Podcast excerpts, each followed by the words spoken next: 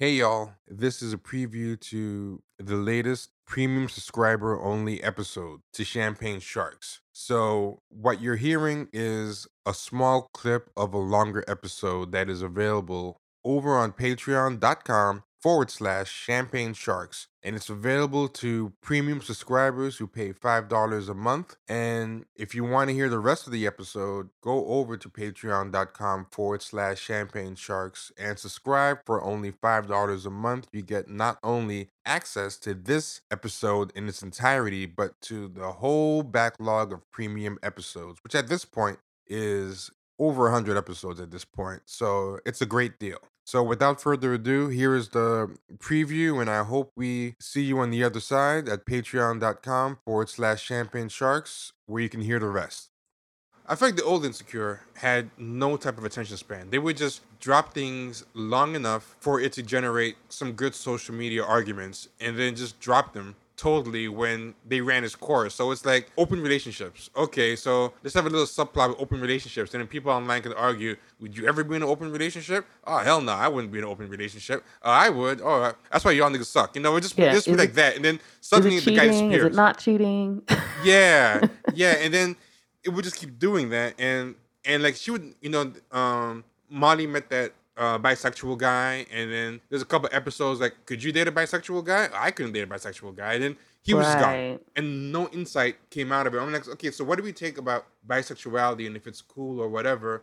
You don't really know. So when I started, the Asian guy was being set up to be her boyfriend, end of season three. I I thought, okay, I know what's gonna happen. There's gonna be two or three episodes where it's gonna be, is dating Asians cool or not cool? You know, and then they'd have a couple of culture clash stuff, and then boom, he'd be gone, and she'd have a new dude. You know, they kept doing that with her. Like, she was dating that big guy, and it's like, could you be with that big guy? I don't know if I could be with a big guy, you know. And then suddenly, but see, I thought that was realistic, later. though. I What's thought that? all of that. I thought all that was so realistic, though, because when you're was... when when when I, I, I that's what I'm saying. I relate to her because I, I understand that it's like you don't have any real focus. You're just kind of out here trying to figure things out. And you remember she tried to have the whole hotation thing. Oh, yeah. But, I mean, one of the problems is just because something's realistic doesn't always make it for, like, compelling drama is the problem. Like, I think it is realistic, but three You're saying years that they could have did of, more with that space to create a better story. Yeah, or just hold on to something. Like, if you're holding on to one or two really big storylines, and then you have a lot of things that drop in and out, like, you know, then that's not so bad. You know, because not everything has to be... You know, like, Girlfriends, the original show, used to have that. They would have, like, a kind of season-long stories, but they'd also have, like, Big Hips Marcus pop in, or they'd have this subplot pop in. But I felt like the show was almost all subplot. Nothing was really sticking, except maybe uh, what did Issa and Lawrence do this time that's going to cause the argument, you know? Right. But I was very impressed that they actually rode that whole Asian guy relationship out for the whole season, and they didn't reduce it to its most obvious parts. Like, it wasn't every single episode, uh, wow, you're Asian and I'm black. Like, they went whole right. episodes without talking about it. They made it a three-dimensional relationship, and I was surprised he stuck around as long as... He did. He did, yeah, because I'm like, I don't want another full season of just her jumping around uh, from guy to guy and, and no growth anywhere. So, yeah, I mean... I think the show kept a couple of storylines yeah, going think, pretty well. Yeah, that's that's a good point. And I think at the end, it kind of tied so many parts together. You yeah. know what I mean? So, I, like, for example, the um the Asian guy being a part of it. Because at first, it, it really, I was like, damn, this seems like forced and weird. Especially since, you know, that whole controversy about what she said in her book. Yeah, um, I thought it was going to be a meta-commentary on that, where she was just going to have an episode or two just to kind of revisit the book and be gone. Yeah. But, yeah. And so that's, that's what I was afraid of. And it was, you know, it, it was just, I don't like things that look forced. You know? Like, yeah. it, he didn't seem like a guy that would be with Molly. But... I think it was his patience that made it more attractive of a relationship. So you thought, yeah. in fact, you begin to like him in the relationship and not Molly so much in the relationship. Yeah, right? I, I think yeah, I think they overdid making Molly unlikable. I think they're trying to give her realistic flaws, and I feel like they weren't doing a good job of pointing out why someone would like her. I don't know. I, I wouldn't really want to be her friend. I don't know. I, I just want to hang out with her. I get like, what you're saying. I, I think they portray Molly like that a lot in this last season. Yeah. But I think part of that was because they're trying to show what her issues are to make it yeah. more glaring. and more. And it, so I'm hoping like next season, it gets really deep. Like what, where does she, why, how is she, why is she the way she is? What did she experience growing up? Like I would love more insight into how she became the person that she is. You know, it doesn't have to be a long storyline or anything like that, but some, but maybe little things that give us some sort of hint, because she, right now she just seems like this character with no real, you know, um, history. I mean, they show her family, but even then, I just, it just, it doesn't really gel for me. Well, a big problem I have with the show in general, like as little as shown by her family, she gets more, her family and background gets more shine than Issa's family. That's like, definitely true. Like, like they gave more insight to Issa's family this time around, but even then it was still barely anything. We found out that she's half Nigerian. We never even knew what her um, makeup was. And then we got to meet her mom, and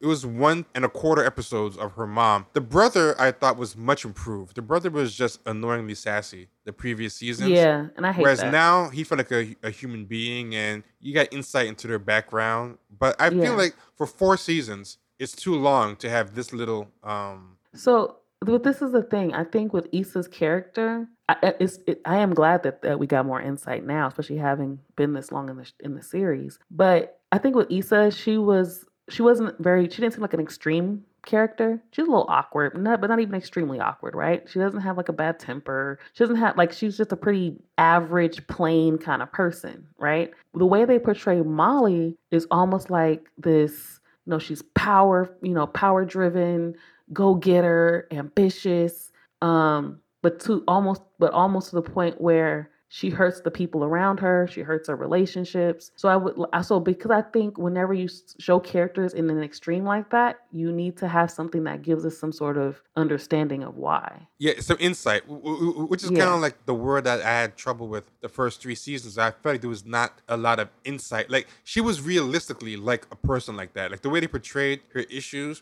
I've known people like that. But yeah, there's the character, no characteristics insight. Made sense. Yeah, the characters make sense, but you got very little insight, especially once you started going to a therapist. To introduce mm-hmm. a therapist into the show, like to give another example is The Sopranos. The Sopranos, a big part of the show was that he was going to see a therapist, but they made a lot of use out of the therapist. And right. when the therapist was there, the therapist was extracting huge amounts of insights about how messed up his mother was. The therapist decides that his mother was a sociopath and all this stuff. And it was really interesting. Molly's therapist is, for four you, years now, she needs to get a new therapist. That That's therapist, her, therapist is, her therapist is useless. Like, is what kind totally of advice useless. Is, you know, do you want to be... What did she say? Do you want to be right or do you want to be um, in relationship? And the thing is, I like, that's a great point, but it's such a, I, I feel like it's one of those things as a therapist, you can't just say something like that.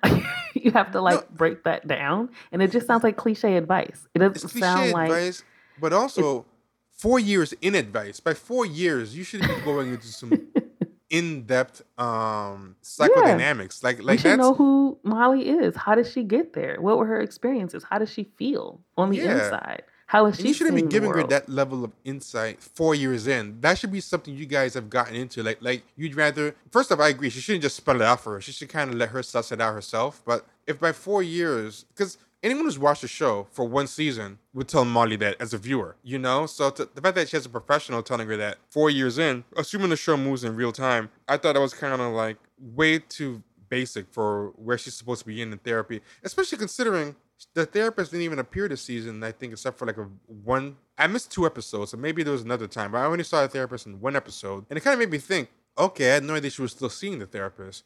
What has she been learning from the therapist? Why is that not being talked about?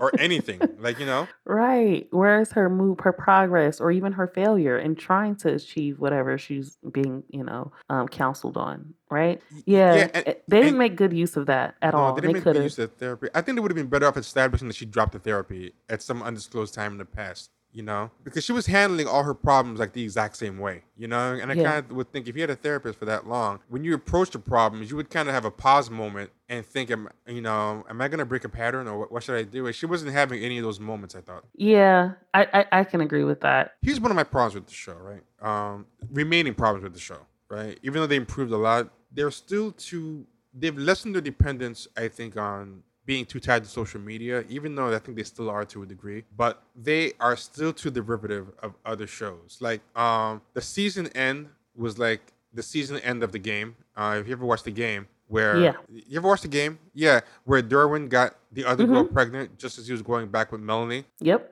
And I was like, you took that exact. That exact. First off, it's bad enough that this whole season is Joan and Tony from Girlfriends, because this is totally Joan and Tony. So I thought that that's exactly how I feel. That's when I'm so glad you said that. I when in fact right now when we're talking about it, my brain went right to that when Joan was going to therapy.